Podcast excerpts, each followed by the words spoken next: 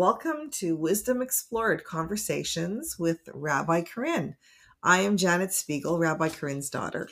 And I am Rabbi Corinne Copnick, Janet Spiegel's mother. Hey, Mom. Hi, Dada.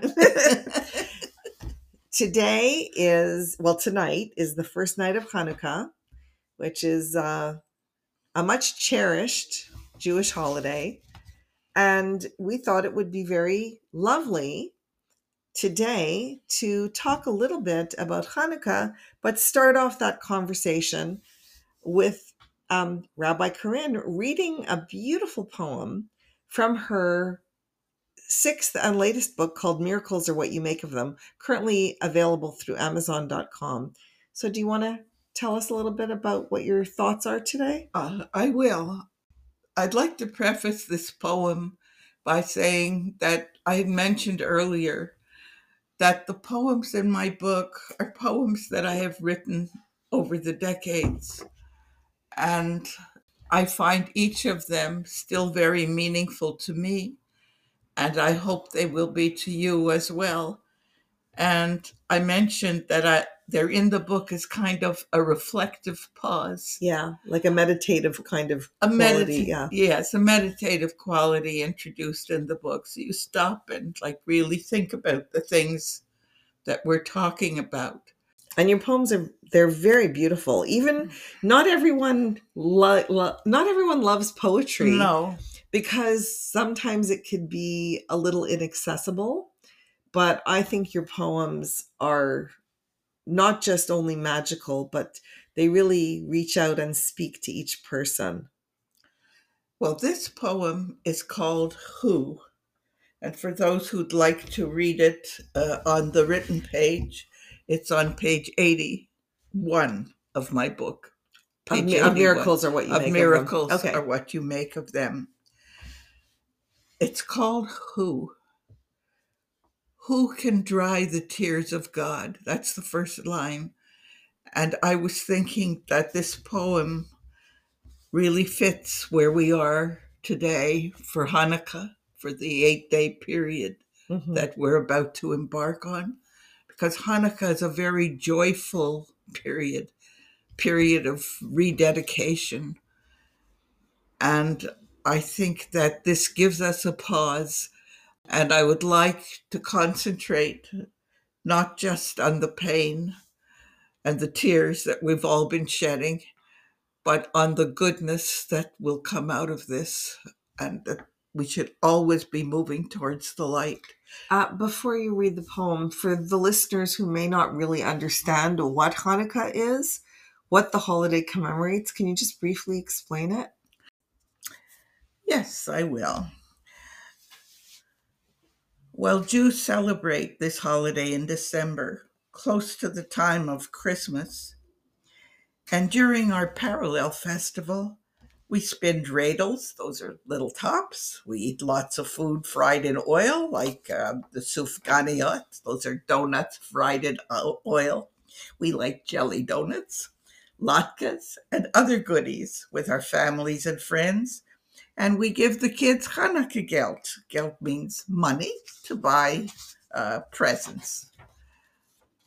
But our rabbis long ago chose not to center Hanukkah on the bitter fighting that took place between the Jews and the Seleucids.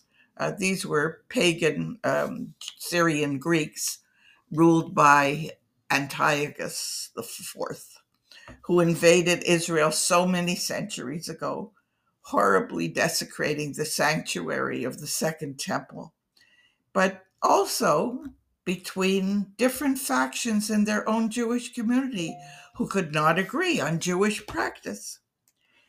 Some, who were called Pharisees, wanted to keep the old ways undiluted for Judaism. They were very conservative, while others, called Sadducees, wanted to bring more Hellenistic culture including pagan gods, into Jewish ritual and practice. So not only were the Jewish people fighting against the Seleucid invaders who desecrated their temple, they were also fighting with each other over opposing ideas. And when the Pharisees finally won, The Pharisees were the ones who wanted to keep the old ways. The old rabbis, in their wisdom, decided to concentrate on the Hanukkah story, not on the bitter fighting that had taken place, but on the miracle of the pure sanctuary oil wicks that kept burning for eight whole days. Even if there was only one cruse, a cruse is a jar of pure, uncontaminated, sealed olive oil but only enough to keep the sanctuary's menorah. A menorah is a seven branched descendant of the original lampstand, to keep it burning for one day. It was a miracle, the rabbi said, that the flames of the oil wicks kept burning in the sanctuary for eight whole days, and they didn't go out until the messengers they sent could return with pure olive oil to keep them alight. And so that's how the rabbis turned the story of Hanukkah into a triumphant event celebrating the great light that God brings to this world. Anyway, my poem is yes. called Who? And it begins Who can dry the tears of God? Is it the earth forever quivering with remorse, or space itself curving to cradle such pain? who can share the fears of God? Is it man and wife, grown old in friendship, enfolding family before and after their ending? Who can light the face of God? Is it an artist's fiery spirit, steeping red blossomed in a rose petal's clear white water? Who can feel the touch of God? Is it our sleeping child caressing once more the wounded world with wakened wonder? Who can know the mind of God? Ah. What a beautiful poem.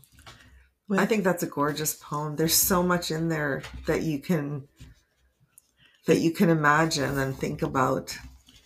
There's a lot to digest, but I think that it moves from pain towards the light with the different images, you know, the purification of the rose water, mm-hmm. so and and the birth of the child, mm-hmm. a new generation, and the wonderment with which the child learns about life, learning about life. life, and learning about the idea that everybody suffers periods of darkness in life, and nations do too and we have to move beyond the destruction.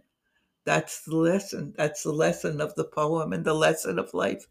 You move past the destruction and you rebuild and you move towards the light. And with every candle, you spread the light in the world. That's really beautiful.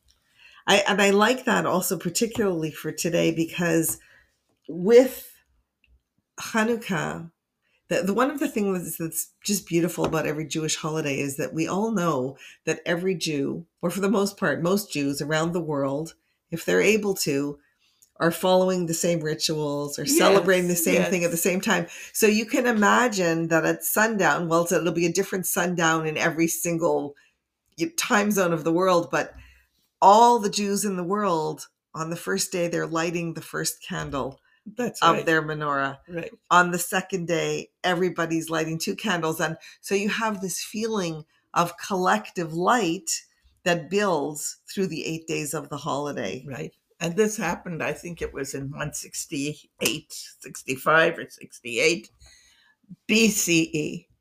Amazing. Yes. So long And we're ago. still celebrating it more than 2000 years and I think later. and I think we celebrate it it, it turned from being really not such an important holiday to a holiday that gained more prominence because of its proximity to Christmas.